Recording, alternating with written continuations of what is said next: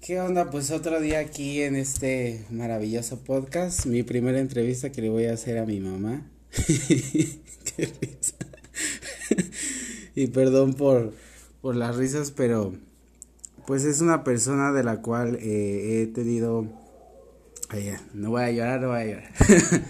eh, de alguna forma he aprendido muchas cosas de ella, la admiración que, que yo tengo hacia ella como persona me ha ayudado en muchas situaciones, hemos pasado muchas situaciones juntos y creo que por eso es que hago esta entrevista y pues nada. Tengo esta frase que siempre les digo una frase para que conozcan, mamá. siempre les digo una, una frase inspiradora y dice, todo crecimiento está fuera de tu zona de confort. ¿Y por qué siempre asemejo como este tipo de frases? Eh, no las tengo planeadas, siempre de alguna forma me salen como de la nada. y le pido, eh, bueno, yo siempre soy como que conectado con Dios y del, siempre van saliendo como que las cosas, nunca eh, planeo nada, siempre lo que platico, las experiencias que yo tengo, siempre las he platicado bajo la, la, experiencia y la emoción que, que vivo en ese momento y ya esa frase sale de la nada porque toda la vida en lo que ha sido de que leo, de que veo, que escucho y todo eso, escucho, este, escribo frases y ya las voy poniendo en mi celular y ya las digo. Entonces, pues ya. y pues nada, este es Elvira García, es mi mamá. y este, pues yo te quise entrevistar porque te lo digo aquí, eh, una de las cosas que he visualizado mucho hoy en día eh, es el crecimiento personal que has tenido tú, que eso de, de, alguna forma me ha ayudado mucho, este, porque pues hemos pasado situaciones muy fuertes. La, la última situación que pasamos fue que yo estuve, ya les he contado que estuve en ileostomía y todo ese rollo, eh, y tuve una apendicitis, y pues mi mamá fue la eh, el sostén de ese desmadre. eh, en muchas situaciones, pues yo no lo percibía y como les he contado, no, no percibía este rollo de en cuestión a, por lo que la, la sociedad nos implementa muchas veces en lo que es el amor de madre a hijo o principalmente yo como he percibido en muchas situaciones el amor. Cuando yo empecé a ir a terapia, el doctor me decía, es que no conoces el amor. Entonces, eh, necesitas tú descubrir qué es el amor, necesitas descubrir y vivirlo, más que descubrir, vivirlo y vivir eh, cosas emocionales que tú quieres estar apagando en ese momento por miedo a literal ser como tú eres sin expectativas de los demás que muchas veces siempre está yo les he platicado que muchas veces me pongo como que o más bien sentía yo ese esa perspectiva de que tenía que estar como que en el rollo de, de bueno tú recordarás que estaba muy chiquito y tenía como que este desmadre en mi cabeza de siempre estar feliz y bla bla bla y como que yo sentía desde chico la obligación de mantener este esta vibra por así decirlo en la familia si te enojabas pues ahí iba y el cagadito no y esto y el otro y tenía sentía yo como que esa obligación y de alguna forma eso ha crecido eh, en mí y, y lo he visualizado y lo he trabajado pero pues de alguna forma te van afectando ciertas cosas y eso no lo piensas, ¿no? Entonces, pues ha sido muy complejo, pero por ejemplo, he contado mi vida, literal, en muchas situaciones y en muchos aspectos, pero para ti, ¿cómo ha sido el hecho de tú, tú trabajar con una persona que ha pasado por estos traumas? Mi mamá conoce todo acerca de mí, en lo que tuve con mi prima, lo que llegué a pasar a base de mi sexualidad, pero vámonos por partes, principalmente, eh, ¿cómo has visto tú? Eh, eh, no fue una violación como tal, pero fue un aspecto pues que de alguna forma te marca y como adulto pues lo tienes que ir trabajando, pero yo en ese entonces no entendía como muchos aspectos. ¿Cómo fue para ti el, el que yo te contara esto, este rollo de, de mmm, haber tenido, no relaciones sexuales, pero sí haber tenido como, es que no sé cómo explicarlo, esa situación sexual en la ¿Abuso? familia. No fue un abuso porque de alguna forma eh, cuando yo estaba en terapia, lo platiqué con el doctor y la mayoría de ese tipo de situaciones llega a pasar porque como niños estamos descubriendo nuestra sexualidad. Entonces no es como algo de un abuso porque ella para empezar era una niña. Entonces no, no coincidía como muchas situaciones y muchas cosas. De ahí parte que yo puedo entender ya ahorita como adulto que a ella le, le o vio o le transmitieron o literal ella fue abusada. Entonces ya son cosas más cabronas, ¿no? Y delicadas. Pero tú cómo, cómo percibiste esta situación o cómo lo sentiste cuando yo supiste este tipo de cosas, por ejemplo. Bueno. ¿Cómo lo viste como madre? Como madre. Pues te, te duele. O sea, si te duele, si piensas el hecho de que digas tú, pues mi hijo pasó por esta situación y a lo mejor yo no lo enfrenté o no lo vi o no lo entendí o, o fui ignorante a muchas cosas cuando yo me rehusaba simplemente a la convivencia. Y si te das cuenta, siempre me he rehusado a la convivencia con la familia. O sea, como que siempre sentí yo que yo los cuidaba, yo los protegía, porque siempre fui así, hasta con mis propios hermanos. Y aún así ellos pasaron situaciones. Entonces, lo ves y dices tú, no es agradable, no, no te gusta lo que viviste, sientes a lo mejor en su momento tu pena, tu dolor, tu, tu frustración, tu enojo, no sé, todas esas, todas esas, esos puntos, pero, pero tú sabes que se puede cambiar. O sea, a mí la sensación que me ha dado toda esta situación no ha sido agradable porque de alguna manera, así como tu papá y yo vivimos ciertas cosas, yo te, tengo otro punto de vista hacia las cosas. Yo sé que no es correcto.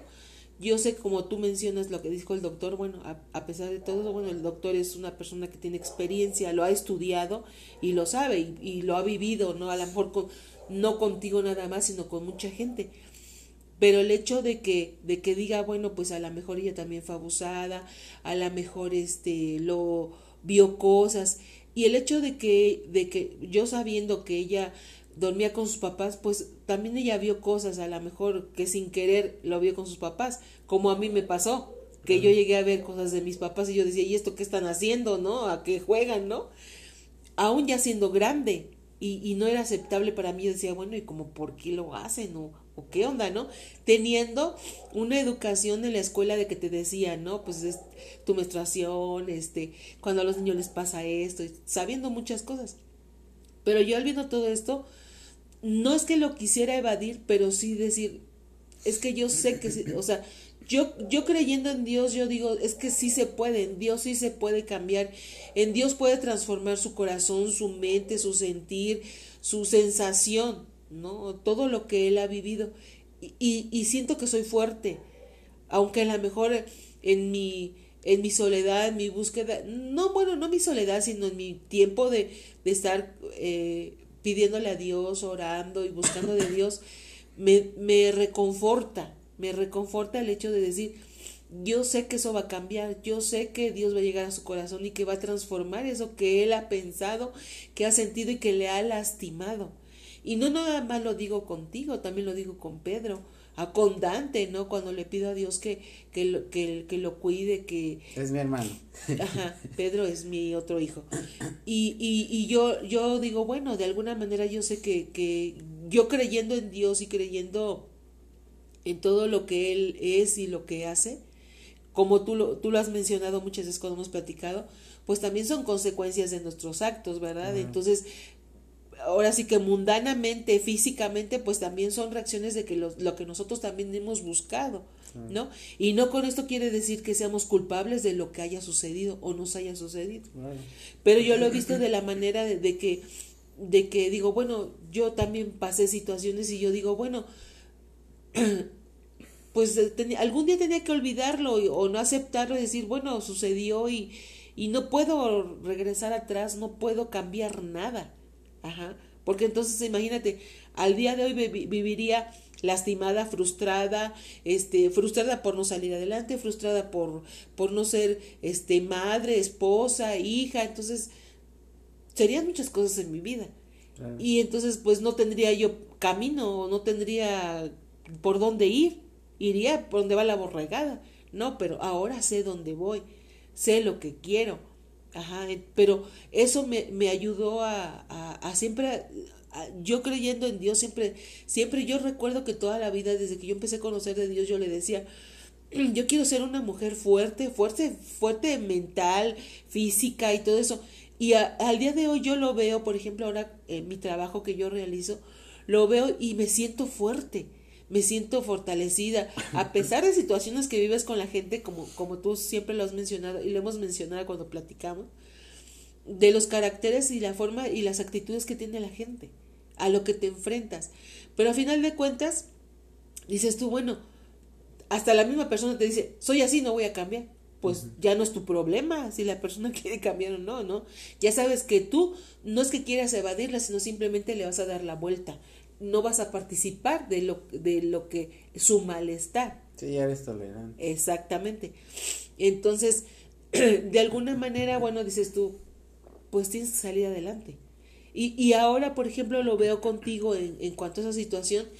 Yo sé que a lo mejor hay momentos en que dices tú, bueno, y, y, y qué no, así como que, como que hay el resbalón de que todavía eh, quieres encontrar respuesta cuando la respuesta ya la tienes y tú mismo has salido adelante y tú mismo lo has visto. Y, y yo, por ejemplo, yo he platicado con tu papá, este, así por momentos cuando vamos a la iglesia y todo eso, y le digo, es que yo veo a Beto que yo platico con él y, y, y ya no me alega, ya no se pone al tiro conmigo, o ya no se enoja, y, y eso me da gusto, me da gusto porque yo sé que, que digo, de alguna manera, yo no sé si la terapia, yo sé que Dios, porque Dios ha hecho muchas cosas y yo sé que, que no eres incrédulo ante las cosas de Dios, pero como persona y como, como de tu edad, persona de tu edad, que a lo mejor todavía no al 100 crees en Dios, pero sabes que está en tu vida, ¿qué pasa? Que dices tú, bueno, pues yo también tengo raciocinio, ¿no? O sea, pues Dios puede estar, pero yo también, yo también sé reaccionar, yo también tengo cerebro para pensar y tengo que aprender a decidir cosas. Y eso está padre. Eso está padre. Entonces yo cuando lo veo, por ejemplo, en ti, digo, pues qué padre Dios, porque yo sé que, que tú le estás enseñando. O sea, no de embalde como padres, como tu papá y yo, no es de embalde que, que, que pongamos en, en, en, sus manos nuestras vidas. Porque sabemos que de alguna manera Él va a llegar a tu corazón y a tu vida y a tu sensación física que tú tienes, a, a la sensación física que tiene Pedro y, y, que Dios va a reaccionar ante sus vidas. Ustedes van a reaccionar ante Dios. Entonces, eso está padre. Y, y, y me gusta, ¿no? A lo mejor como dice tu papá, bueno, es que a veces puedes llegar a lo mejor este, enojado, molesto y todo eso, pero al, al ver tus reacciones, al ver ya no, ya no ver ese, ese muchacho que tomó tan en serio en su momento esa agresión, que para mí fue una agresión, y que eres tolerante a, ante tal situación, que lo puedes entender de esa manera, qué padre, porque no toda la gente puede entender eso, gente que de años vive todavía con, al día de hoy vive con ese trauma, porque no lo pudo superar, porque a lo mejor no hubo el conocimiento y, y malo, porque como dicen ustedes ahora, ¿no? Pues renuévate, como tú me dices con el celular, pues renuévate, púchale ahí y ve que, que también se pueden hacer otras cosas. Es actualizarte. Entonces, el hecho de buscar ayuda, el hecho de buscar, a lo mejor te da pena, porque venimos de generaciones que te daba pena, que te, te manoseaban y te daba pena, y decías, es que si le voy a decir no me van a creer, ¿no? Pero ya no. O más, allá, o más allá de creerte como que esta moral, ¿no? De, o ese pudor de decir, ah, es que me tocó. Exacto, exacto. Entonces, ¿cuántas, pues, cuántas cosas no vivimos nosotros, ¿no? Y, y decías tú, pues es que era a lo mejor mi hermano, mi tío, pues era mi tío y me, igual me tocó y pues era normal, cuando ahora se sabe que no era normal. Y a lo mejor se supo siempre, pero nunca te creían. O, o era de la familia y nunca piensas que la familia misma va a hacer cosas incorrectas, claro. porque siempre lo esperas de la gente de afuera. Uh -huh. Pero ahora nos podemos dar cuenta que lo el problema es de adentro. Uh -huh. Ajá, entonces, el hecho de que el hecho de que de que te veamos con ese cambio a pesar de la situación. Yo lo veía al principio cuando tú saliste del hospital y, y, y yo le, bueno, tú sabes lo que vivimos ahí en el hospital, pero yo, yo, a la hora de salir yo te veía igual. Ajá, decía yo, bueno, sí, sí le pasó esto, sí tuvo esta situación, pero ¿qué está haciendo? O sea, no le sirvió. o cómo. Y sí te, te frustra. Sí, como padre, yo por ejemplo lo ejemplificaba y, lo platicaba mucho en, en el aspecto de que cuando sales de algo muy fuerte, sea una enfermedad o algo, una muerte cercana, te das cuenta de la perspectiva que tienes en la vida y que debes de aprovechar muchas otras cosas, pero principalmente de, yo lo que me di cuenta es de que atesoraba vivir, de que a pesar de que había pasado como ciertos momentos eh, oscuros, por así decirlo, en mi vida y que deseaba, no deseaba como tal, pero me lo dijo el doctor, de alguna forma te terapeabas tú solo, pero evadías muchas cosas y de alguna forma tú manejabas ciertas situaciones de, de, que no podías manejar y que no podías tolerar y que en lugar de confrontarlas o enfrentarlas de alguna forma las evadías y querías evadir tus responsabilidades. Cuando yo entendí como ese tipo de cosas, ya dije, bueno, ok, también he platicado mucho aquí que yo vivía mucho en fantasías, o sea, mi personalidad era una fantasía como tal.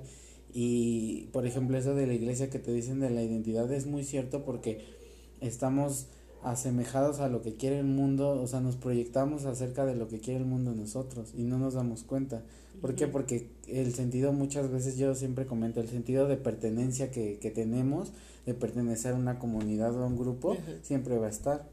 Porque ay pertenezco me siento soy etcétera y no debería de ser de esa forma. O sea yo sí tengo una opinión muy cabrón acerca de ese rollo que digo pues es que a final de cuentas somos individuales somos seres individuales y tenemos de tener nuestra propia convicción y hoy en día por eso es que sí me sirvió eso el hecho de estar en el hospital pero también yo por ejemplo me ponía a pensar es que ya mi familia mis papás ustedes eh, y los demás ya tienen una expectativa de mí, de que porque yo pasé algo, tengo que aprender de eso y salir adelante. Pero yo también reflejándome y viéndome que no salía adelante y que no pensaba de diferente forma, dije es que no, algo está mal. Pero eh, es decisión de cambiar y es lo que yo he comentado. Siempre aconsejo a las personas como que este rollo de decir, bueno, todo el mundo dice, pues es que es tu decisión y cambia tú. Pero realmente eh, o sea, Dios es tan perfecto que, que te pone señales o no sé cómo llamarlo, o te pone situaciones en las que obviamente son decisiones tuyas y son consecuencias de tus actos, pero en donde dices ya, o sea, hasta aquí y ya yo, no toleras. Y transformé ese ya no tolera, esa cero tolerancia, porque yo pensaba, eh, ya no soy tolerante, pero ya me pongo triste, ya no quiero vivir, ya, o sea, lo enfocaba a lo malo o a, a este rollo fatalista de la muerte, ¿no? Y no lo estaba enfocando cuando aprendí a visualizarlo de una forma de amor propio, de amarme a mí mismo y de lo que me dijo el doctor, conocer el amor ahí fue otro pedo, porque ya empecé a cambiar y empecé a tener sensaciones completamente diferentes a la perspectiva de vida que tengo. Entonces sí fue, sí fue difícil. No, y el hecho, por ejemplo, de, yo, yo lo pensaba, bueno, estando en el hospital, yo lo pensaba, decía, bueno, es que tanto es para él como para mí el hecho de que ver cuánta gente tan grave, gente que, que no pudo ser reconectada, gente que se murió al lado de nosotros, gente que cuando veías, por ejemplo, los que estaban, que eh, que estaban en la cárcel y que los llevaban ahí, que los ponían las esposas ahí en la, a la cama y decías, ¿y estos qué hacen aquí? No, o sea, ¿cómo nos podemos...? Pero te das cuenta que somos seres humanos, o sea, no somos perfectos. Y, y, y cuando te empiezas, cuando tú ya te empiezas a enfocar que no hay perfección en el ser humano, entonces ahí es donde viene el cambio. Ajá. Por ejemplo, yo lo veía contigo cuando tú dijiste que ya no quería, que me sacaron cuando te revisaban y que decías que ya no querías y que no querías y que no querías. Para mí, para mí como mamá yo decía, ¿qué hago? O sea, esto es más, más allá de mí. Si él, si él, él, él es un adulto y, y no quiere vivir, entonces yo qué puedo hacer? O sea, como mamá, ¿qué puedo hacer? Entonces yo te decía, espérate, cuando salgas de aquí ya bien y tú decides tus cosas y yo te decía, ¿no? Y recuerdo mucho ese doctor, que yo creo que era el director de ahí, un señor ya grande, delgado, alto, canoso. y entraba con todos los doctores jóvenes, que también para mí fue muy padre todo eso de que fueran doctores jóvenes. Yo los admiraba porque yo decía, bendita juventud, ¿no? O sea, jóvenes, guapos, o sea, bien agradables, sí con su, su, su estilo, ¿no? Su carácter como doctores, como tal, ajá.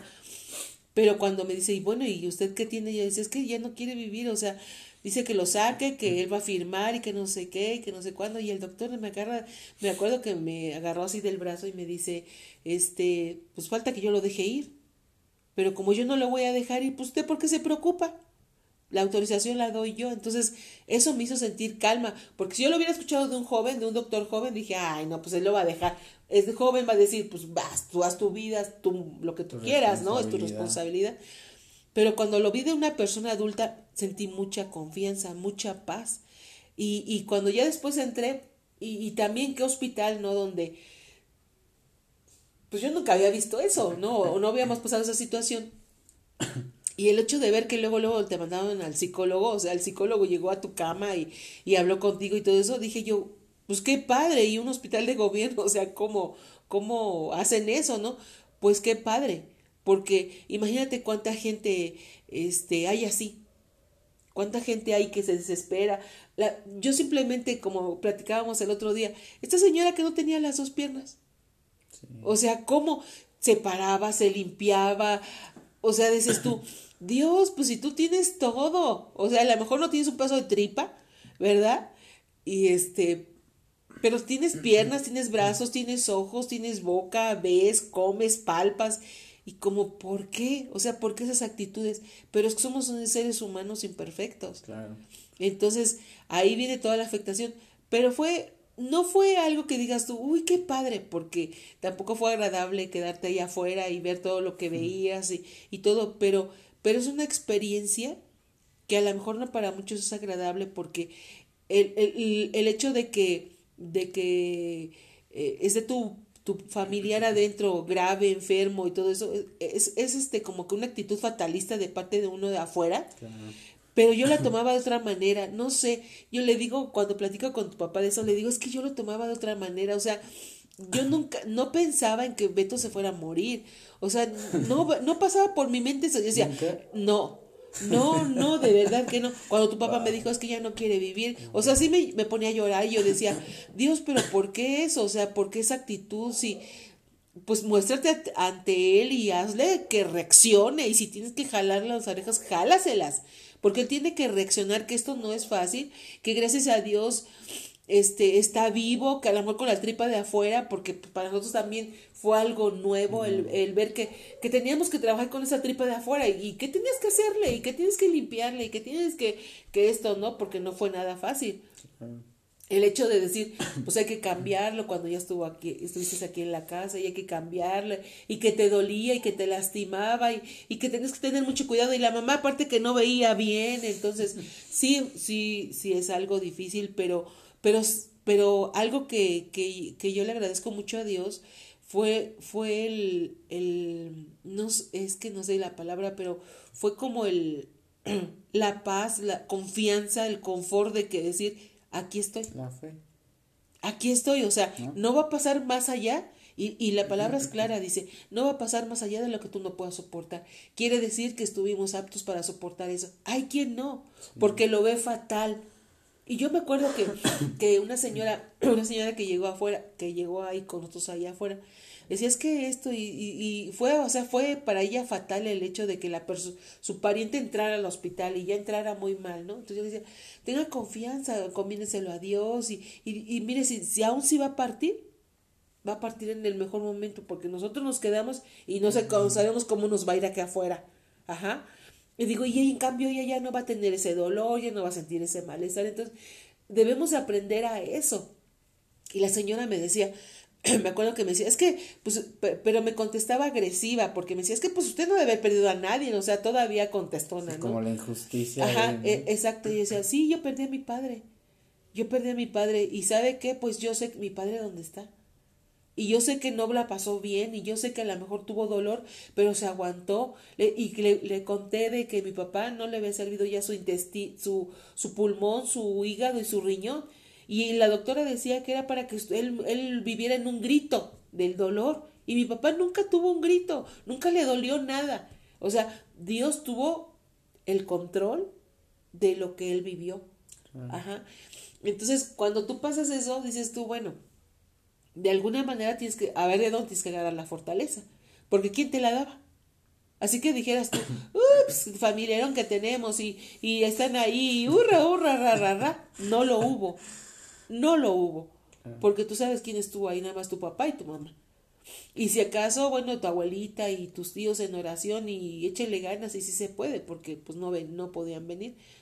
Igual y podían, pero no querían, ¿verdad? También esa es otra cosa. Pero de alguna manera, tu papá y yo nos sentimos así como que nos fortalecimos y, es nuestro paquete y lo vamos a sacar adelante nuestro paquete. Así de simple, ¿no? Entonces, de alguna manera el hecho de, échale ganas, te toca ir a trabajar, yo ya renuncié, te toca ir a trabajar, yo aquí me quedo y de aquí no me muevo. Y, recuerdo mucho cuando ya íbamos a salir, que hasta decía yo a tu papá, ay, es que yo necesito bañarme, es, que por favor clamo por el baño, por favor, y clamo por el baño. Y me da risa que, ya ves que el último día, pero eso fue padrísimo porque me bañé tan rico cuando me dijo la enfermera, ¿no? Dice, ¿sabe qué señora? Ya que todos estén dormidos, usted métase al baño. Ya lavaron los baños, métase, bañes. No fue el baño más delicioso que yo pude haber tomado. Y este, me acuerdo que hasta le decía yo a tu papá qué ropa y tu papá puso la ropa que quiso, ¿no? Así cuando naciste tú y cuando nació Pedro, lo mismo. Este, pero yo decía, bueno, de alguna manera, este, y ya el otro día saliste, entonces dices tú, te ves reconfortable de que, de que, de que ahí está Dios. Claro. Y, y yo lo, y yo lo pude haber visto en, en esa situación, ¿no? Entonces, de alguna manera, tanto fue aprendizaje para ti como para nosotros. El que y, aprendizaje en el, en el aspecto también de que decir, ¿sabes qué? Pues igual tenemos mucha familia o sabes que toda la colonia es tu familia, pero no van a estar cuando tú los necesites. Así de simple. Y lo vimos. Y yo le, me acuerdo que le decía a tu papá, porque tu papá así como que de repente tú lo conoces y como que de repente se, se ponía cabizbajo y... Sí, y, ajá, sí ajá, así como que, híjole, y ahora qué, y ahora qué, cómo le vamos... No, tranquilo. O sea, lo importante es que salga que esté bien, aunque salga con la tripa de afuera cuando nos dije, también para nosotros nos impactó eso, porque tú, tú crees que va a salir entero el hijo y que va a salir bien, ¿no? Y jamás pensaste en eso. Yo ni conocía eso, ¿me entiendes? Entonces, sí como que fue difícil, ay Dios, y, y, cómo cuidarle, y cómo ayudarle, y qué hacer, y todo eso, lo aprendiste en el camino. O sea, nadie nos enseñó, lo aprendiste en el camino. Y estuvo enseñable, o sea, estuvo padre, porque dices tú, bueno, de alguna manera hubo siento yo, hubo una unión en nosotros tres, es decir, pues somos los tres contra el mundo. sí. literal, o sea, somos los tres contra el mundo y, y todos, los tres contra todos. Porque a final de cuentas, pues nadie fue para decir, bueno, hay que cuidarlo o hay que hacerle esto, nadie. Entonces, de alguna manera te sientes satisfecho. Yo al menos me siento satisfecho. No, no es algo que me, que me alegre, tampoco es algo que me frustre, ni es algo que me sienta mal. Pero es la realidad. Pero vivo esa realidad. Y, y ¿sabes qué digo? Al día de hoy, prueba superada. Claro. Prueba superada, ¿por qué? Porque pudimos, lo hicimos, ese, se te cuidó, se te atendió, este, pues estuvimos unidos, de alguna manera, pues tu papá también en ciertas cosas, cosas participó, que pues él tenía que trabajar, ¿no? De alguna manera. Entonces, yo creo que así como que dijéramos, nos vimos apretados, nos vimos económicamente hablando que pues era un sueldo nada más y a final de cuentas mira, Dios, Dios proveyó, ¿no? Dios, Dios estuvo con nosotros y sigue estando con nosotros, yo lo sigo viendo así. ¿Por qué? Porque de alguna manera que estamos hablando de ti, está transformando tu vida. Y, y lo puedo ver. No, y también la tuya. Sí, no, sí, sí, o sea, sí, Sí, porque para, también para mí fue una enseñanza. Porque como yo que lo viví como madre, yo dije, híjole, un hijo menos, pues sabe sentir gacho, ¿no? sí, o sea, dices tú, híjole. no, pues sí es que sabe sentir, sabe sentir. Si, si mucha gente dice, bueno, el mundo dice que se siente feo perder un esposo, pero se siente más feo perder un hijo. Entonces digo yo, no, pues se va a sentir horrible perder un hijo, pero, pero a final de cuentas Dios tú me lo dice, tú lo quitas, tú te lo llevas. Y entonces quedas en, el, en, en la tranquilidad, pero a lo mejor no tan superada. Claro. Ajá, no tan superada. Pero dije, bueno, y algún momento yo cuando, cuando tu papá, recuerdo una vez que salió y me dijo, está muy grave. Y pues yo me puse a llorar y, ay, mi hijo, y espérate que mi hijo, y espérate que mi hijo. Y me recuerdo que me puse a orar y dije, Dios, mira, tú me lo diste. Y me lo diste bien. Y ahora que cuentas te voy a entregar yo si va todo destripado. O sea, también, ¿no? Pero, pero yo sí.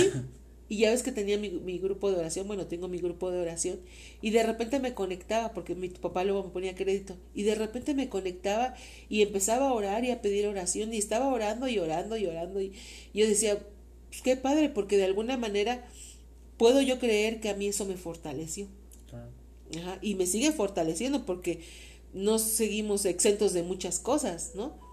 Pero digo, bueno, de alguna manera nosotros, este, pues creemos que, que Dios te ha transformado, que, que Dios ha cambiado muchas cosas en tu vida porque lo vemos en la forma que hablas. Claro. O sea, ya no hablas con esa pesadez de que, de que igual y, ay, pues este, me voy a cortar las venas con un bolillo, ¿verdad? No, ya, ya, ya hablas más consciente y es lo que yo comentaba con tu papá el sábado. Uh -huh. Le digo, es que, o sea, ya tenemos un hombre en casa, o sea, no es, no es un niño, uh -huh. o sea, es un hombre hecho y derecho que a final de cuentas lo que haga son sus consecuencias. Claro. Sabe que es bueno y que es malo. Ajá. Y así nosotros como padres siempre le decimos a los hijos, ¿sabes qué es bueno y qué es malo? Ya se te enseñó, sabes que el camino es angosto y que es ancho y angosto, entonces tú sabes por dónde quieres irte. Claro. Por el más cómodo, pues todos, ¿no? Pero por el incómodo, pues deberíamos ir menos. Entonces dice tu papá, no, si yo lo veo, cómo me habla y todo eso. Dice, pero no, pero a veces a mí me habla muy golpeado, dice tu papá. Y le digo, no es que te hable golpeado, lo que pasa es que tú no has sabido entender muchas cosas el cambio también en ti.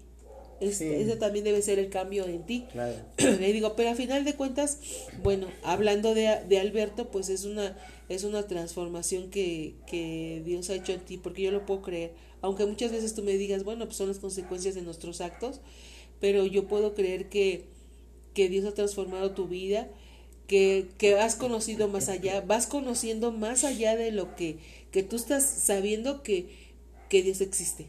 Uh -huh porque tú estás investigando más allá. O sea, más, más allá de lo que la palabra dice, o sea, la palabra de Dios es clara, la claro. Biblia es clara, pero, pero tú vas, estás yendo más allá y te estás dando cuenta que la Biblia es la verdad. Uh -huh. Entonces, cuando empiezas a, a, a, ver eso, dices tú, híjole, entonces yo todo lo que creía, todas las sí, ilusiones y todo, ajá, dices tú, pues es que estoy viviendo de pura fantasía, como tú de alguna manera lo mencionabas cuando eras más chico, pero no es que vivieras de una fantasía. Yo ahora pienso eso, Beto, que no era una fantasía, sino que eras un niño feliz. Yo siento que eras un niño feliz, callando muchas cosas que como niño no decías. Porque yo te veía, por ejemplo, yo, yo te veía, yo te veía con tus amigas, yo te veía cuando venían las niñas y cuando jugabas con la piqui y todo eso, ¿no? Entonces yo lo podía creer, pero, pero a final de cuentas, pues a, a, a lo que vivíamos y a lo que veías con la familia había algo. Había algo y a lo mejor. Había algo, pero a lo mejor nosotros no lo, no lo detectamos, ¿no? Como padres y, y tampoco defendimos. Ajá. Pero en el, en el caso mío sí. Yo, yo, yo puedo decir que yo sí defendía porque yo decía, yo no quiero convivir con ellos. Y yo muchas veces le decía a tu papá, yo no quiero convivir con, la fam con tu familia, no quiero convivir con tu familia, no quiero este... ¿Qué pasó, padre? Ya, gacho, me mandas abusón. Pues es que estoy aquí en una especial caso que estoy haciendo con mi mamá, que ya después te contaré ah. a ti. ¿Pero qué pasó? No, pues es que eh, voy saliendo, güey.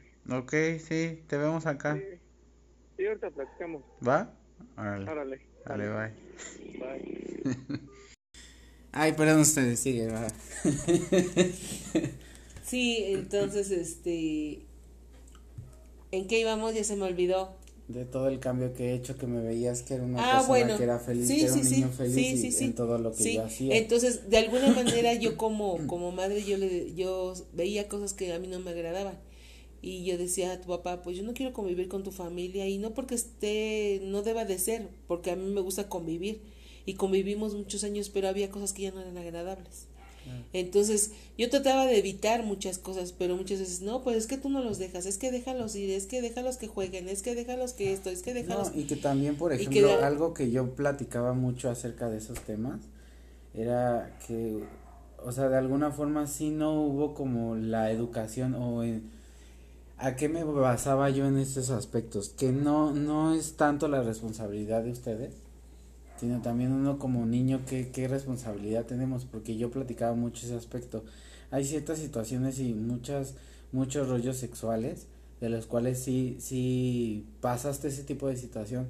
Y yo lo platicaba mucho con, lo, con el doctor y creo que apenas lo vas a saber esto, pero eh, soy un libro abierto hoy en día. y la verdad, es de alguna forma como consejo, porque a mí me hubiera gustado de niño haber aprendido algo así y no, no tener como más conciencia acerca de esos temas cuando ya había pasado algo así. está entre el gusto y lo que está mal.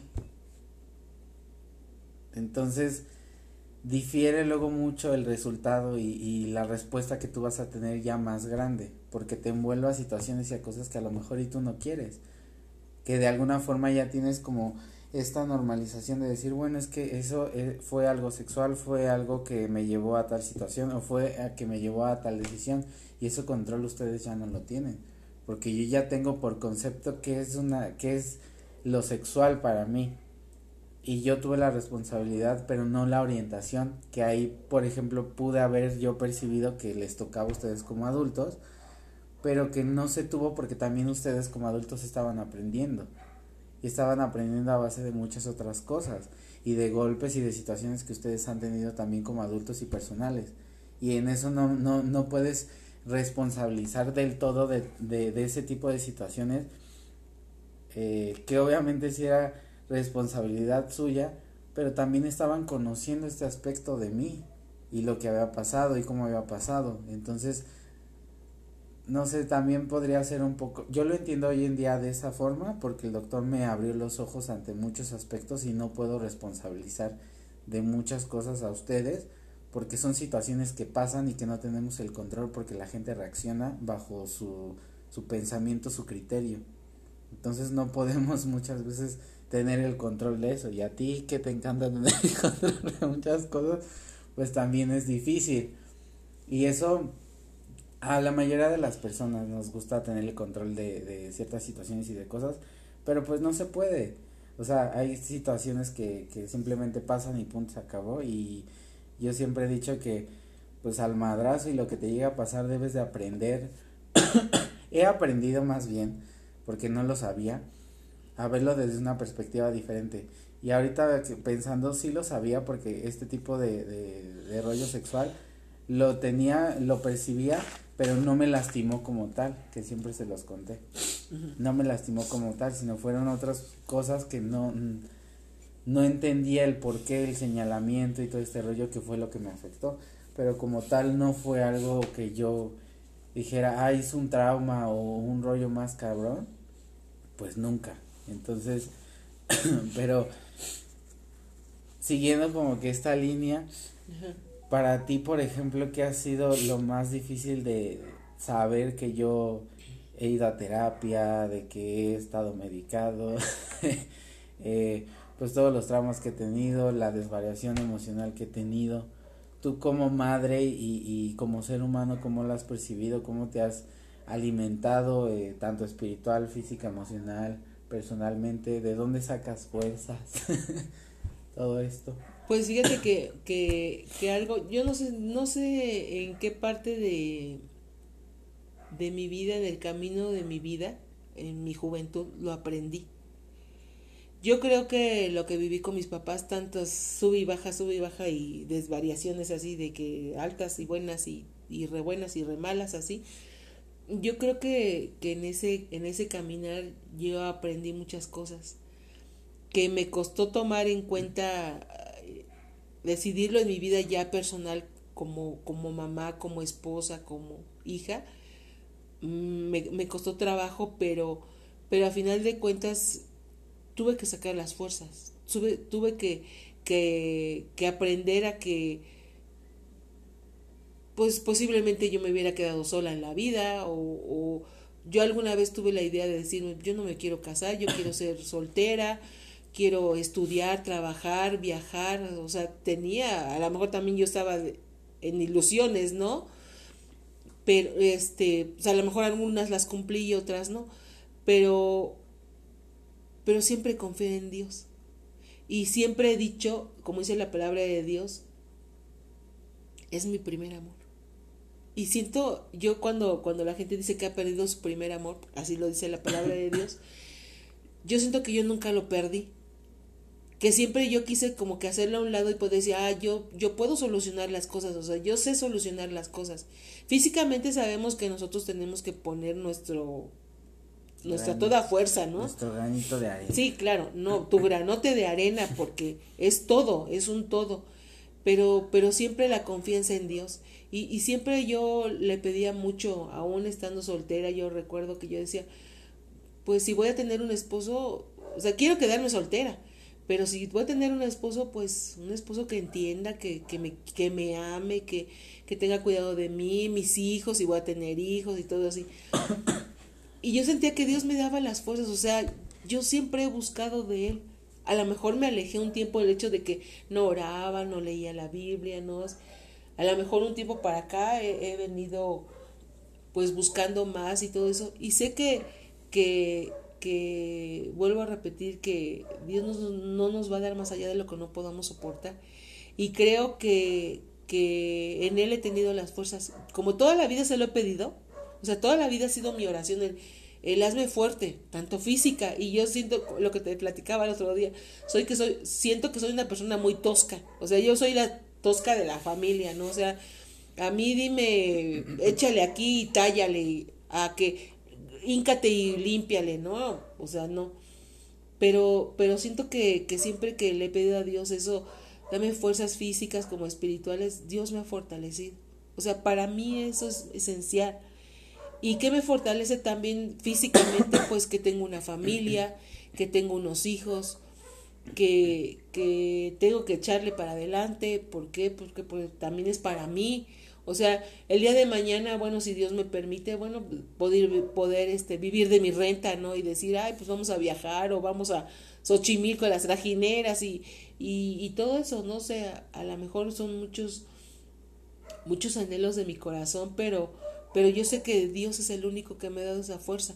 Y, y también que tengo una madre que, que siempre ha sido una mujer muy, muy trabajadora, muy empeñosa, muy para adelante, muy muy de que tú puedes, de que esto, de que el otro, y, eso es padre. O sea, aunque puede hacer mi mamá mil cosas, no como las abuelitas, ¿no? Que, que puedan decir a lo mejor, este, a, a, los hijos los quiero diferentes, o, o a este sí le doy, a este no le doy, no sé, ¿no? Pero, pero siempre he visto en mi mamá, y yo como hija mayor vi muchas cosas en mi mamá, yo te mencionaba a ti que toda la, la pobreza que pasamos y, y, que siempre fue una mujer que, que nos trajo a lo mejor remendados, pero nunca sucios.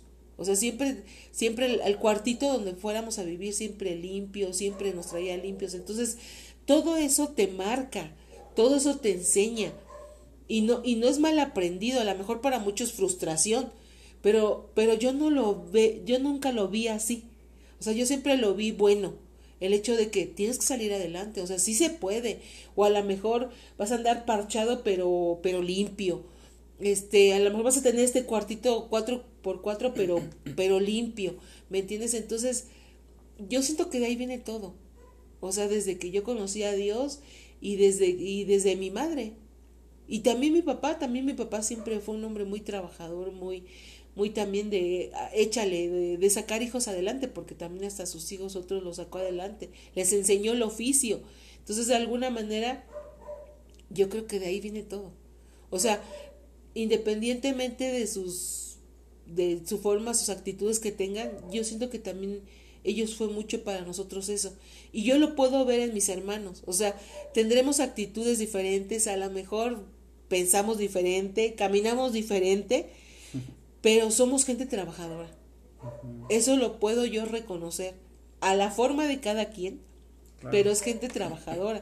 Entonces, yo puedo entender que de ahí viene, ¿me entiendes? De ahí viene de, de mis papás, de, de léchale, de todo eso. Y yo te lo he platicado a ti, que estamos platicando el otro día.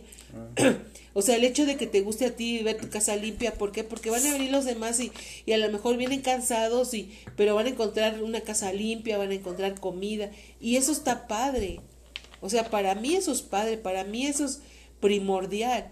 Ah. O sea, el hecho de que también tu papá el otro día me decía, el hecho de que te pares este de madrugada y, y hagas lo que tengas que hacer y todo eso, no me cuesta. O sea, no me cuesta porque porque para mí es un placer. O sea, no lo veo mal, aunque sea a lo mejor a estas horas ya tengo sueño, ¿verdad? Ya estoy pegando el pico. Como diría mi mamá, ya pareces gallina. Pero pero a final de cuentas eso te llena.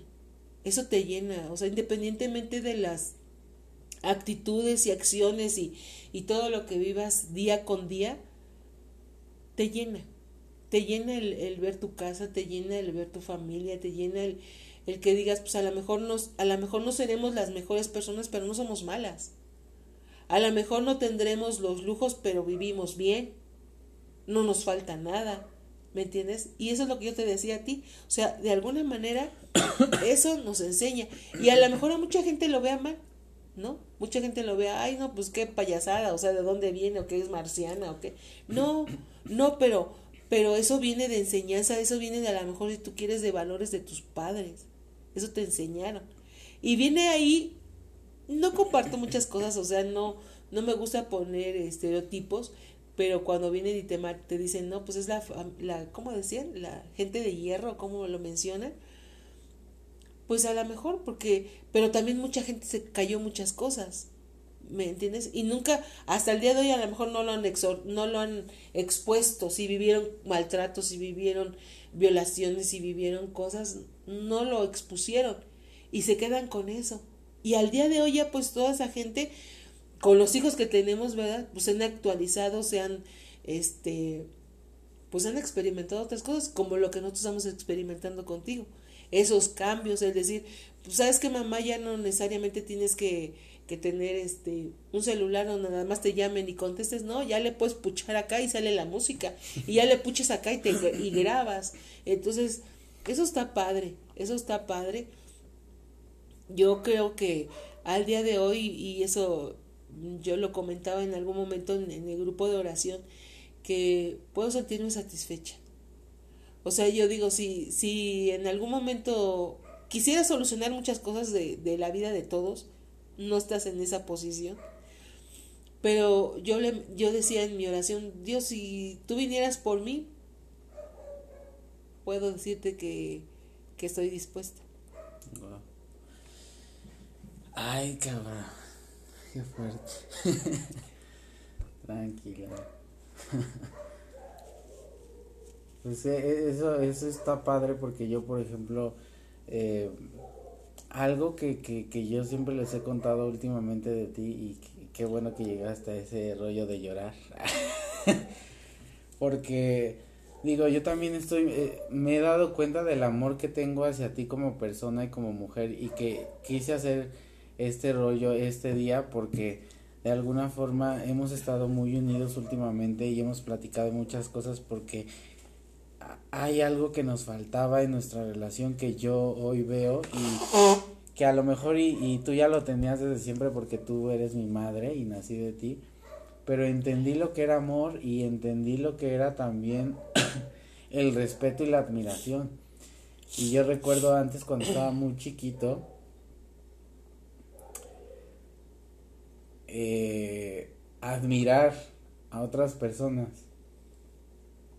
y he platicado mucho esto. Yo hasta ahora he descubierto y estoy descubriendo el valor y el mujer, la mujer que tengo a mi lado en, en cuestión de admiración. Hoy en día me doy cuenta y te lo digo así a, la cara y te lo digo con tanto amor que te tengo de la admiración que he aprendido a aceptar de parte tuya y que cada día que te veo de, de a la hora que te paras, las cosas que haces, em, de alguna forma todo lo que ves y cómo concibes a Dios es de admirar, porque estás, estás en un nivel muy cabrón que no entiendo todavía yo, porque hay cosas que yo no he pasado y bajo tu experiencia de vida obviamente lo sientes y lo percibes, pero me he dado cuenta que te admiro y que admiro tu tenacidad, que admiro tu amor. He platicado mucho acerca de, de, de, de ciertos temas que muchas veces en la sociedad lo que veníamos platicando, ¿no? De por qué la gente es así con, con uno cuando tú estás haciendo las cosas bien, que no muchas veces no sabemos trabajar en equipo, lo que te está pasando en, tu trabajo, en los trabajos y que eh, muchas veces como generación nos callamos este aspecto de, de pues sí, nos tienen muchas veces agarrados de los huevos porque hay necesidad y que mucha gente pues no lo entiende y no hay empatía en ese tipo de aspectos por su nivel socioeconómico, por su nivel de inteligencia, ¿no? Y siempre categorizamos y diferenciamos muchas cosas, pero pues pueden tener de, de dónde viene eh, lo aguerrido que yo fui. Y eso está chido porque yo antes cuando estaba muy chico lo tenía. Y ahora me doy cuenta platicando contigo de dónde lo saqué. Y que hoy en día como adulto me puedo sacar ese tipo de cosas en diferentes situaciones porque es natural en mí, ¿no? Y eso pues no sabes, es un pinche regalote que tú me has dado que ahora que soy adulto lo estoy entendiendo, ¿no? Y no sé tú cómo lo consideras, pero para ti, ¿qué ha sido mm, lo más difícil que, que, que has trabajado en este tipo de situaciones, ¿no? De, de yo, mis emociones, que a veces estoy arriba, abajo. eh, lo que te venía diciendo de, de haber estado en terapia, o sea, ¿tú qué piensas acerca de ese tipo de cosas? ¿Para ti está bien, está mal? ¿O tú cómo lo concibes? Bueno, lo que pasa es que a lo mejor, bueno, más bien no a lo mejor, no, no lo conozco, o sea, no lo conocía. Yo puedo decir, yo por ejemplo te veía que decías, voy a ir a terapia, ¿no? Y, y te decía yo, bueno, pues Dios solamente tú eres el terapeuta que vas a usar el terapeuta para que llegue la terapia a él. Y, y si te das cuenta, no te preguntaba, o sea, si te das, si te diste cuenta que no te preguntaba, ¿fuiste al doctor?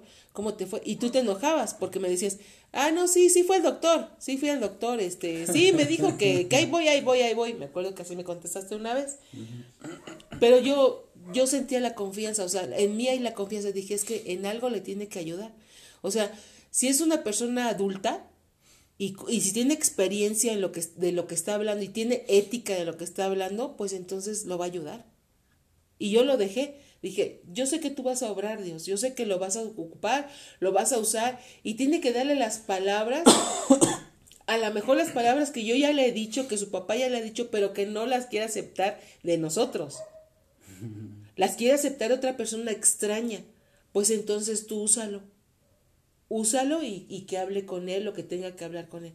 Y fue bueno, fue bueno porque de alguna manera tú tomas, primeramente es como un alcohólico y un drogadicto, cuando no tiene la decisión de tomar la terapia, no la va a tomar, ni la va a aceptar.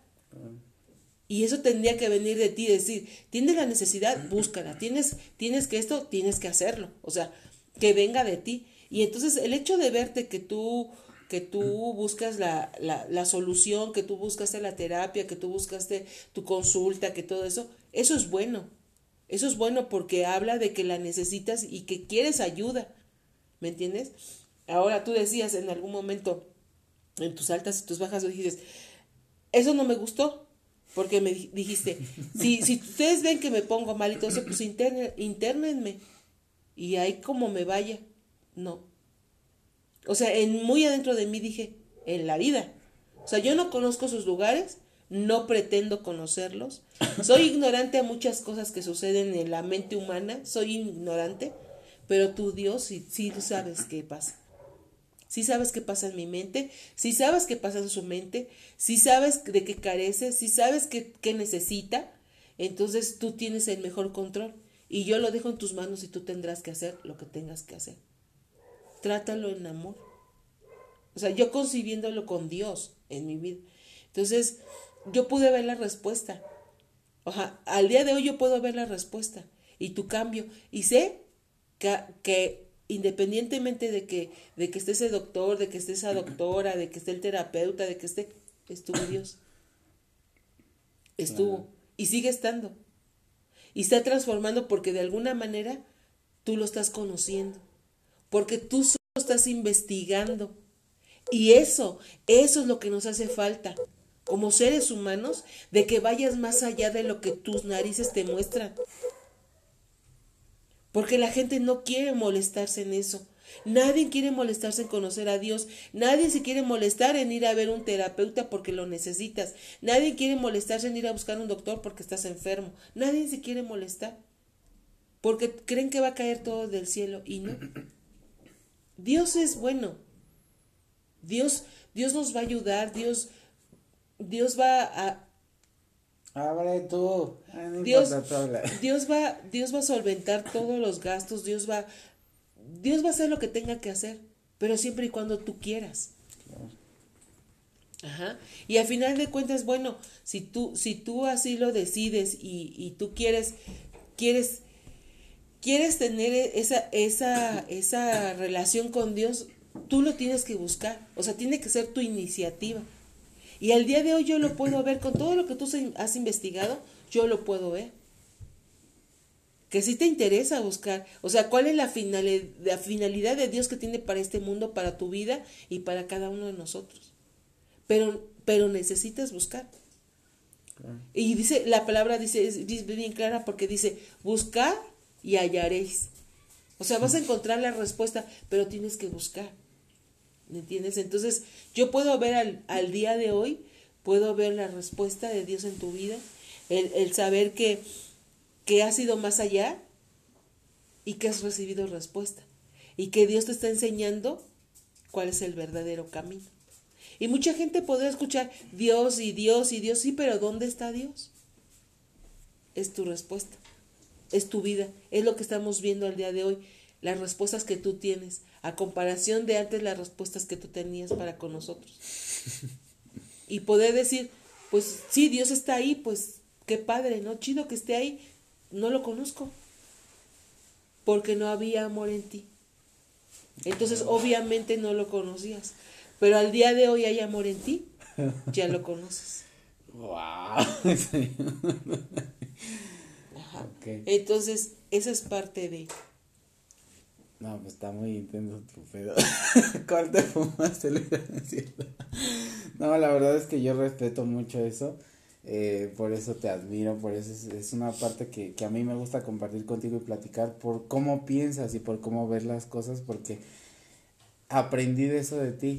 Por eso fue mi cambio, porque aprendí que las cosas se deben de hacer con amor y la perseverancia que tú tienes y el amor que tú tienes hacia las cosas que tú haces y que lo hemos platicado, aunque gente te pisotee, te mangonee, te diga, tú siempre las cosas las haces con amor y eso cambia todo el contexto de cómo hacemos las cosas y el resultado, que es lo más grande. Y eso yo lo aprendí de ti porque lo empecé a, a sentir y lo empecé a visualizar en todo lo que hacías.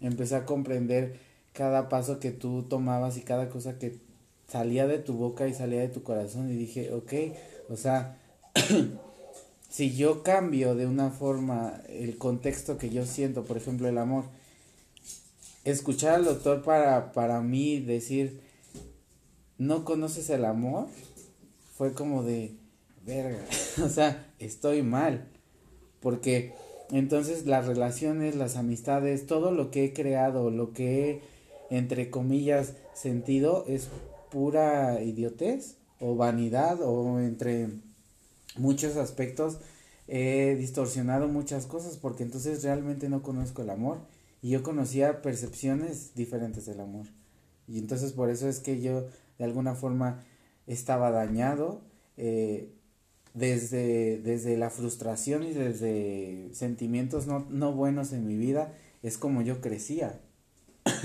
entonces no lo trabajé cuando tenía que trabajarlo y ahora que soy adulto y me doy cuenta que si lo hago desde el amor. Y vas a cumplir 30 años. Cállate. 15. Ah. Este, que desde el amor se pueden hacer las cosas y que desde el amor se crea el ambiente, la actitud y, y eso lo veo en ti Por eso es que quise hacer esto, porque de alguna forma admiro mucho esa parte tuya porque la he entendido. Y yo creo que un regalo más grande no te puedo dar, ¿no? El hecho de, de yo decir, ok, ¿sabes qué? Entiendo, te entiendo, te comprendo, entiendo tu amor, entiendo tu corazón, entiendo... Que una de las cosas... que se acordó. De una de las cosas que me gustaría saber eh, de ti desde tu interior, ¿qué opinas? No tanto bajo tu convicción, hacia dónde va el respeto, qué es lo que tú opinas acerca de mi sexualidad, de cómo lo ves, de todo lo que te he dicho, con lo que he platicado contigo, porque más allá de que para mí sea importante o no, también está chido y yo creo que nunca he escuchado algo de esto, escuchar a los padres qué sienten y qué opinan acerca de estos temas, porque siento yo que sí es importante, eh, como la, la, la sociedad dice, de salir del closet o todo este desmadre, pero no creo en eso, porque yo creo que los padres se dan cuenta qué es lo que tienen en sus casas, como dice Juanga, lo que se ve no se juzga. Entonces, tú, por ejemplo, ¿qué opinas acerca de, de que yo te dijera, sabes que mamá, soy gay esto y yo pienso de esta forma? A lo mejor y con la cara que estoy viendo es la firmeza que vas a decir, pero me gustaría que con naturalidad dieras tu opinión acerca de, de este tema. Bueno. ¿Qué sentiste? Sí. Primeramente, te puedo decir, y no, siempre todo, todo el mundo dice, ay, no juzgo, no, sí juzgamos, sí juzgamos, porque a final de cuentas, pues no es algo que nos agrade.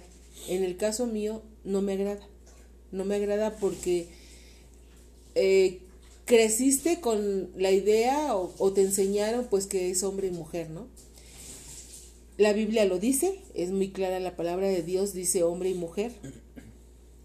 No dice hombre y hombre, no dice mujer y mujer. Lo respeto, más no lo, no lo acepto. Ajá. En el caso tuyo, yo te amo. Ajá, porque para mí eres muy importante, eres mi hijo. Y no te puedo desechar. Ajá, por el hecho de que, de que tú tengas esa, eh, esa preferencia. No te puedo desechar, ni te puedo hacer a un lado, ni puedo decir no quiero a mi hijo o eso, pero yo creo en Dios. Y creo que Dios es el único que te puede transformar. Es el único que va a cambiar a lo mejor tu sentir, tu actitud, tu sensación, no sé. Yo creo en eso. Creo que Él es el único que te puede transformar, es el único que puede eh, igual y aceptarte, igual y no, no sé, pero la palabra de Dios es clara. Y yo en eso creo, que la palabra de Dios es clara. No por eso voy a dejar de amarte, no por eso voy a, a rechazarte, a final de cuentas, y tú lo has visto, y tu papá lo sabe, y, lo, y tú lo sabes de parte de nosotros dos, que, que lo que tú necesites ahí vamos a estar. Entonces, no lo comparto porque yo veo en ti un varón, yo veo un hijo, yo veo una persona inteligente, una persona que, que se puede desarrollar como tal, que puede tener una familia si así lo desea, pero no lo comparto. Ajá, entonces por lo tanto no lo apapacho. Ajá. Te amo porque eres mi hijo y a final de cuentas pues siempre te voy a amar, ¿no? Ya lo vi en algún momento el, el poder a lo mejor perderte, pero no por eso quiere decir que voy a consentir. Ajá. Entonces, de esa manera pues no comparto. Tú lo viste con tu amiga cuando pasó lo que, que platicamos y todo eso. A mí me quedó muy claro eso su, su actitud, su forma de, expresarse, de todo lo que, lo que ella decía cuando tú le, manifestaste el hecho de que de que ande este, en las manifestaciones con todas las chicas y todo eso. Y lo que yo te he dicho siempre, pues ¿dónde están sus papás? ¿No? O sea, ¿dónde están los papás de todas esas chicas? ¿Por qué? Porque hay valores, hay principios, o sea, primeramente, pero también hay conciencia. Ajá, entonces, tú recuerdas lo que le decía yo a esta chica y que no que le tanto le molestó que no volvió a regresar, ¿verdad? Entonces, simplemente es un poquito de conciencia. Ajá, entonces, como padres yo creo que los padres que, que los aceptan y todo eso no quiere decir que, que, que a lo mejor lo compartan, pero pues son sus hijos y de alguna manera vivimos en un país donde vive un mucho matriarcado, una aceptación, un, unas familias muéganos que aceptan todo. Si tu hijo es ratero, pues es ratero y así se va a quedar. No, no, porque creyendo en Dios, Dios transforma. Y yo estoy consciente de eso, que Dios transforma. Y lo creo y así lo declaro en tu vida y en la vida de todos aquellos que, que en realidad puedan sentir ese, ese verdadero amor que es Dios. Ajá, entonces, no, no cambia muchas cosas, te vuelvo a repetir, no acepto muchas cosas y tú lo sabes. Eh, muestra está que se te ha dicho, ¿verdad? Aquí no entra nadie, esta casa se respeta, ¿verdad? Son, hemos sido muy claros. Entonces, pues yo creo que también tú como persona inteligente lo sabes y, y como tal lo tienes que respetar. Entonces, igualmente toda la gente que, que piense, ahora, ahora el mejor testimonio como padres, a lo mejor te podemos decir, ¿sabes qué hijo? Te amo, te respeto, todo eso, pero no hay testimonio. Y yo creo que a lo mejor no somos los mejores padres ni los perfectos padres, pero te hemos dado un testimonio. A lo mejor tú nos podrás ver a lo mejor que nos ponemos serios o de repente piensa de una manera, yo de otra manera, pero a final de cuentas aquí estamos. Y somos un, un matrimonio que, que ante muchas circunstancias y ante muchas cosas, pues hemos permanecido. Y no porque queremos que toda la gente en algún momento nos diga, ay, el mejor matrimonio, los mejores esposos, no, sino simplemente que, que nos casamos creyendo en que primeramente es para toda la vida, los hijos que Dios nos mandara, que eso fue una metáfora porque siempre pensamos en dos, pero, pero que estamos firmes, que estamos firmes y que de alguna manera nosotros como padres pues siempre nos estamos apoyando, siempre estamos ahí cuando nos necesiten, mientras Dios nos permita, pero a final de cuentas pues te amamos, te amo. Eres mi bebé de 30 años. Ay, come caga. Tengo 15. Pues sí, y, y, parte de eso yo creo, y, y yo también lo respeto, creo que es un tema del cual yo siempre quise platicar contigo y, y exponerlo de esta forma porque muchas veces en, la sociedad siempre con esto, con este rollo de normalizar como ciertas actitudes y ciertas cosas, en ciertos eh, aspectos estoy de acuerdo contigo. Porque sí, y ahorita que decías mucho ese rollo de aceptar a tu hijo drogadicto, aceptar, porque es difícil ese tipo de situaciones, no es fácil. Em, y de alguna forma, el hecho de que, de que ellos cambien, pues también es parte de la ayuda de ustedes, ¿no? Como padres y de entender como ciertas situaciones y como tú lo dijiste, no apapachar. Y es un sentido completamente que le da a las cosas y que a base del cambio sí es ese tipo de ayuda. O sea, ahorita que lo estoy como analizando, muy pocas personas llegan a tener ese tipo de ayuda. Siempre es como el rechazo y eh, renegar de, de, la situación que está viviendo. Y no es tanto que lo acepte, sino que yo siempre digo esto, hay que también ser tolerantes a las diferentes formas de pensar y a las diferentes formas de vida, porque al final de cuentas, si tú creaste un hombre que te has dado cuenta que se rige por los valores que le enseñaste, que a lo mejor y es de, de este situaciones que a lo mejor ya a ti no te gustan, ¿no? Que piensa de diferente forma, pero eso es parte de tu tolerancia hacia mí y del amor que tienes hacia mí. Entonces eso ya lo puedo entender y lo puedo razonar. Eh, pero algo que yo entendí de, de, de pues de la vida y, y que muchas veces me dieron como pues sí de alguna forma siempre me guío en este aspecto tuyo de salir adelante o sea tú eres una persona de las cuales me he empeñado siempre he tenido una conexión muy cabrona contigo pero siempre hoy en día los días que me despierto es una motivación muy cabrona para mí porque digo, es que ella está en todo, o sea, estás en todo. Y yo digo, ¿cómo puede hacer eso? Y digo, es que si ella puede, yo puedo. Y me pasó, por ejemplo, cuando yo estaba trabajando en, en lo de call center. O sea, si ella puede, yo también puedo, pero a veces es, es difícil ese tipo de cosas porque ya influye, por ejemplo, en este caso influía mucho mi salud, pero ya influía también mi salud emocional. Entonces no podía como que trabajar eso y no dejaba como lo emocional y siempre como que me enfocaba eso, me enfocaba eso, me enfocaba eso y yo decía, bueno, ¿qué pedo? ¿Tú cómo, por ejemplo, has visto ese tipo de cosas en tu vida? ¿Cómo, eh, si eres empática muchas veces a tus propias emociones, pero realmente cómo has, no persuadido, pero cómo has trabajado eso en tu vida emocionalmente? Que digas, ah, a lo mejor y sí me siento triste, pero pues no, nada me va a derrotar o, o qué, cómo, o sea, qué concepto tú tienes en la vida para tú darte ese ánimo o esa constancia de seguir adelante. Fíjate que a lo mejor, ahorita que comentas eso, yo no sé si a lo mejor equivocadamente, ahorita lo estoy analizando lo que me estás preguntando, porque este eh, me pongo, bueno, pienso, pues tengo que levantarme temprano, tengo que hacer esto, tengo que hacer otro, pero a veces, no sé, me despierto y digo, ¡Ah! ya son tal hora, ¿no? Y, y tengo que levantarme y veo y son las 12. Anoche me pasó, ¿no? Yo dije, las 12, pues ya sé que dormí mucho, ¿no? Y tengo que hacer cosas. Y empiezo a pensar, ¿no? Que voy a hacer de comer, que no sé qué, que la, la, la, la, la, la, ¿no? Y empiezo todo eso. Entonces, equivocadamente yo puedo pensar que, que siempre quieres Em, lo mejor.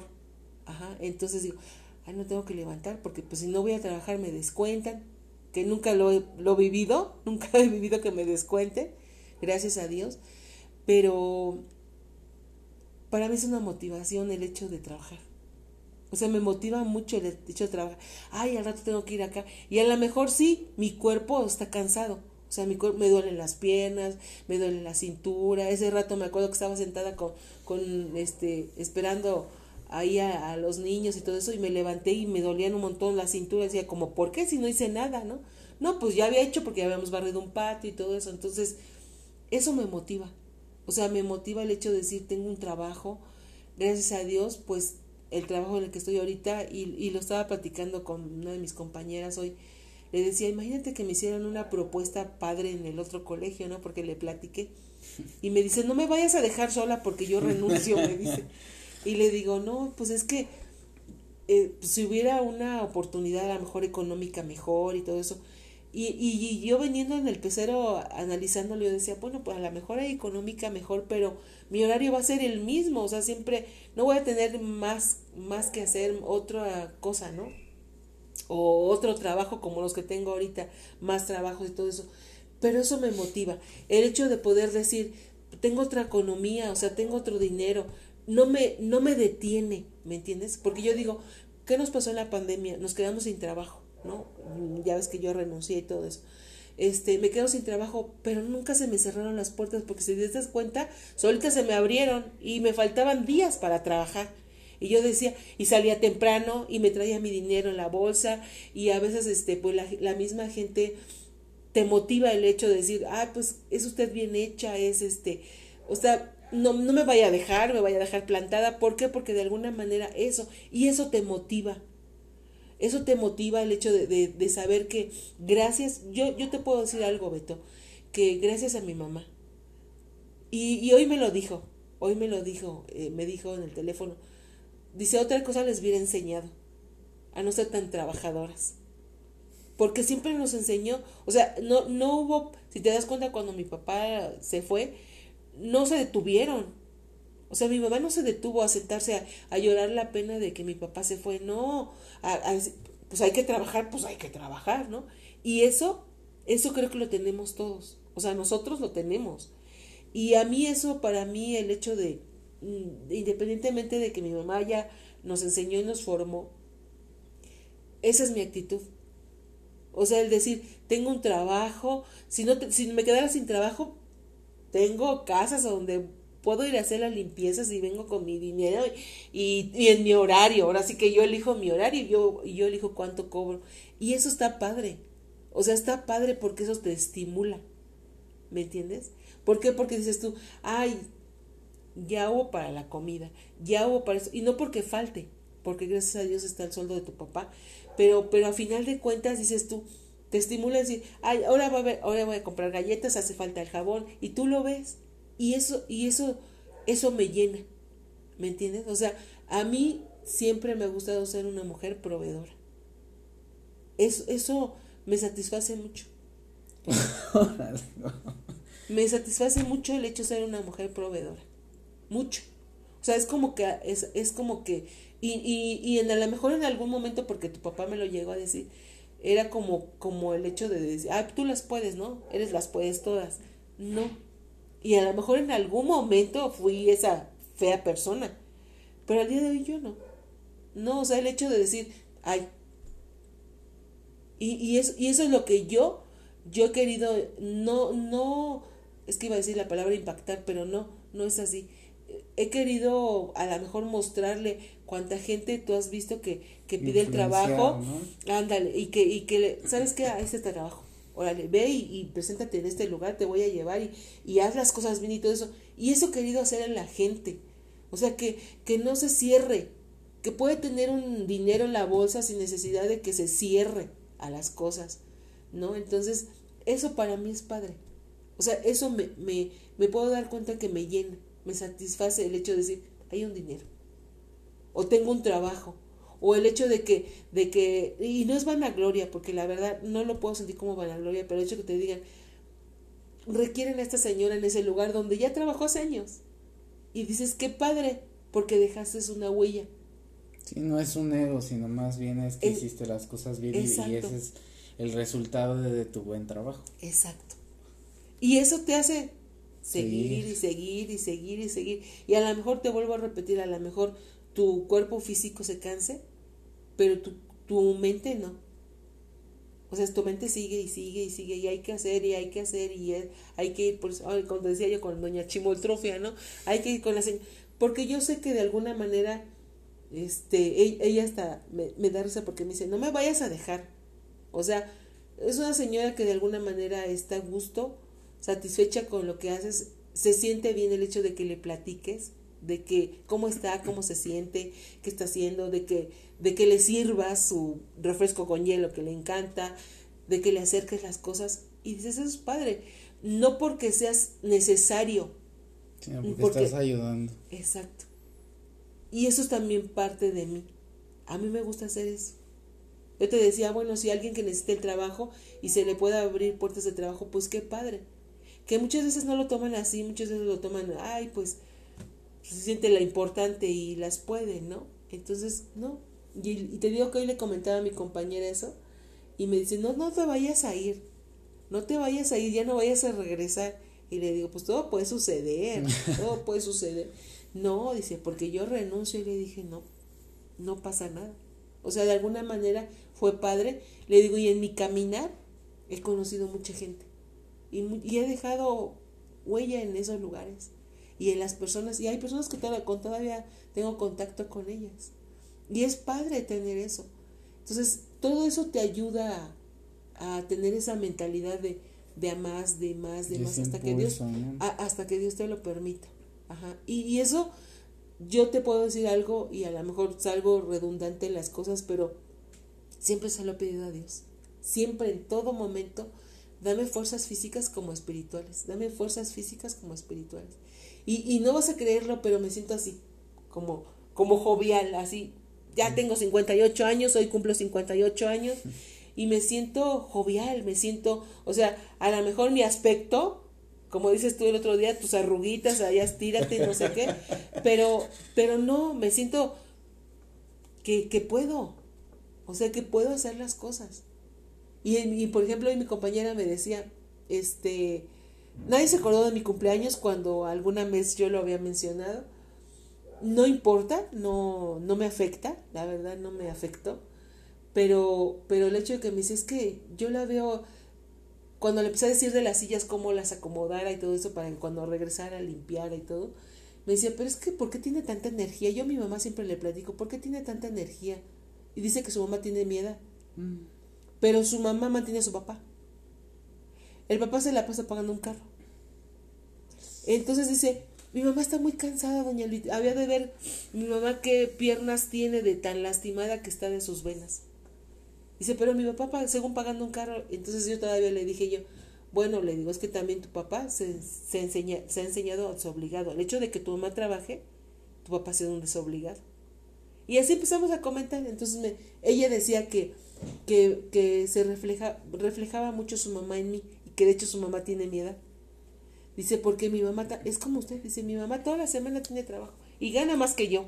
En una semana mi mamá, porque hace limpiezas. Pero le digo, también es un desgaste tremendo. Porque al menos aquí tienes el tiempo muerto que según nos marca, pero te puedes sentar. Y cuando vas a hacer una limpieza no te sientas.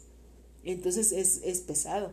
Y todavía si llegas a la casa y le sigues en la casa, ¿no? Entonces, todo eso, Beto, todo eso te da el impulso, el hecho de que, de que digas, bueno, yo siempre creo que, que el tiempo que te dé Dios, este, que yo quisiera vivir muchos años, ¿verdad? Y, y, y estaba acordándome de eso porque yo me acuerdo que mi abuela, mis abuelos han muerto grandes. Entonces dije, ya la llevo de ganar. Yes. Pero, ¿qué Dios dice? Claro. ¿Qué Dios dice, no? Entonces, yo vi, por ejemplo, a mi abuela de parte de mi papá, muy fuerte la señora, y murió de 80 años, y muy fuerte. Largota, largota, flaca, flaca, pero, pero fuerte. Se cansó su corazón y se murió. Entonces, yo puedo, he visto en, en mi caminar gente muy trabajadora, gente incansable, que se ha muerto pues de muchas cosas, pero a lo mejor eso te impulsa. Claro. No, y también una, de las cosas eh, importantes yo creo que es la familia y, y hoy en día, por ejemplo, siempre me he visualizado mucho el impulso que tiene y el impacto que tiene la familia porque hoy en día hay muchas situaciones y hay diferentes formas de familia, ¿no? Eh, con diferentes formas me refiero a que pues a lo mejor no está el padre, no está la madre, falta eh, ciertas atenciones, ciertos cuidados, perspectivas, ¿no? Hay, hay, chavos que crecen sin, sin esa educación o en violencia o cosas o situaciones muy fuertes que realmente uno como adulto pues yo siempre y no lo hice, ese yo creo que, que, que no me arrepiento, pero sí, sí hubiera querido haber tenido una percepción diferente de las cosas en mi vida y de hablarlo desde el amor y de entenderlo desde el amor, pero hoy me doy cuenta que pues desde el amor he cambiado y esa parte eh, que me has enseñado tú y a cómo ver la familia, pues, yo que conocí a tu familia en el viaje que hice a Jalapa, me doy cuenta de la clase de persona y de los valores y de los principios que llegan a tener y del el, concepto que tú tienes de familia lo has demostrado en, en la familia y que nosotros muchas veces con esta perspectiva o esta idea, eh, esta ideología que muchas veces tenemos en la ciudad, que es completamente diferente a estar en la república, afecta. Y que la idea o la ideología que tenemos de familia siempre es como tú decías, estar de muéganos, aceptar muchas cosas de la familia sin realmente analizar las consecuencias de nuestros actos. Y que hay cosas que hacemos mal, que como padres, como hijos, tomamos decisiones que no van a un crecimiento y a una evolución y están perjudicándonos día con día. Claro está que me pasó a mí, ¿no? Que muchas veces yo consumía sustancias y todo este rollo porque de alguna forma ustedes no es que hayan eh, eh, aceptado esa parte de mí, pero también no conocían esa parte de mí o no conocían del todo cómo yo estaba estructurado en cuestión emocionalmente y todo ese rollo, ¿no? Y pues cuando se dan cuenta, pues sí es como un golpe fuerte como padres que dices, güey, pues si yo te eduqué, yo te hice, ¿cómo piensas de esa forma, no? Eh, pero pues la verdad, eh, eh, yo quise hacer esto porque te vuelvo a repetir, admiro muchas cosas de ti hoy en día y creo que me has enseñado demasiado. Lo quise hacer en tu cumpleaños porque te vuelvo a repetir, te admiro como persona, quiero que lo sepas, me encanta que estés en mi vida, me encanta despertarme todos los días y verte sonreír, trabajar. No sabes cuánto he valorado el hecho de salvar mi vida, porque tú salvaste mi vida por medio de Dios. Y como desde chiquito me sacaste adelante, cuando más te necesité estando adulto, salí adelante por ti y Dios sabe por qué pasan las cosas. Y esto hoy en día lo hago y lo demuestro porque te amo y admiro demasiado. No sabes cuánto eh, me has... Más bien yo he escarbado de toda la vida que has tenido y cómo has salido adelante. Y para mí eso me motiva y es un ejemplo de vida de que sí se puede. Y por eso he cambiado, porque sé que sí se puede. Y es el mayor ejemplo que he tenido cerca en mi vida, en mi núcleo. Y te respeto y síguele chingando, eres una chingona, te admiro, eres un viejo no. Y te mereces un chingo de cosas, de verdad, que, que Dios te dé vida para, para, para hacer todo lo que, lo que te propones y eh, en estos momentos te puedo decir que a lo mejor no he sido el mejor hijo o, esta expectativa que muchas veces tenemos, pero hay amor y eso es lo importante. hay amor y quiero que sepas que el respeto y mi admiración, así como cuando me gustaba Lady Gaga, esa es mi admiración. Soy Gaga. hacia ti. esa es mi admiración hoy en día hacia ti. De verdad, cada que que yo platico eh, ciertas, ciertos temas en, en, el podcast y todo este rollo, ejemplifico mucho tu vida. Digo, es que mi mamá hace esto y esto y he platicado con ella esto y, le, y siempre digo, es que pasan sobre de ella, le hacen un chingo de cosas porque yo he visto la forma en que la gente muchas veces no entiende lo que es tu corazón.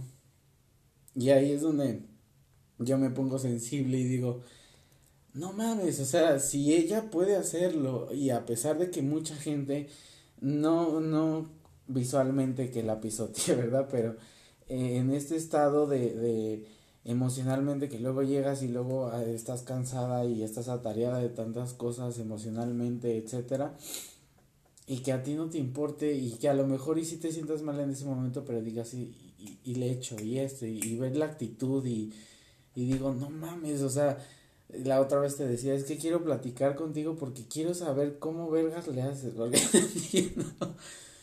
De verdad, o sea, ¿cómo puedes tener tanto control emocional a veces? Y hoy entiendo que por todo lo que me has dicho, consigo de que siempre Dios está en tu vida y que parte de la ayuda que siempre has tenido y la motivación ha sido Dios. Entonces, por eso siempre he, compartido eso. Que a pesar de que no tengo muchos conceptos religiosos o, no comparto muchos conceptos religiosos, pero sí comparto la idea de que existe Dios. Y eso no lo niego nunca, porque Dios me sacó de es de, de principalmente de, de morir, porque literal ya iba a ver a Diosito. Entonces, eh, no reniego de eso y de verdad te agradezco mucho por haber estado eh, en este capítulo, que ya es el último capítulo que tengo de esta primera temporada. Ah, pero te quería compartir que hago esto. Me he desplayado y esto me ha ayudado mucho, en lo particular, entenderte. Porque sí, el ir a terapia y todo eso está padre, que no, no, pues muchas veces no, no es que no lo recomiende ni nada, pero la decisión siempre está en nosotros. Y algo que aprendí acerca de la terapia es, eres tú contra el mundo y tus decisiones, tus consecuencias. No hay karma, no hay que es que Diosito me mandó y es que Satanás y es que ya me quité todas esas ideas, sino simplemente yo voy en la vida. Dios siempre quiere eso siempre te lo he dicho, Dios siempre quiere, entonces estoy como que en esa línea. Dios siempre quiere y si Dios quiere, pues yo también quiero, entonces hay que chingar. Sí, yo, yo, tengo un, yo tengo un versículo siempre que, que le comparto a la gente porque si Dios con nosotros, ¿quién contra nosotros? Y, y eso es bien padre, siempre, siempre que, que oramos, siempre lo digo porque a lo mejor mucha gente no concibe a Dios, no, no lo conoce, ¿no? Tampoco te voy a decir que es palpable, ay, vas y agárrale la mano, ¿no? Y agárrale su carita y tócale su carita y todo eso. No, no, no, no. Sabemos que esto es espiritual y sabemos que también espiritual hay muchas cosas que a lo mejor muchas veces no lo entiendan, no, no lo comprendan, pero esa es la fortaleza.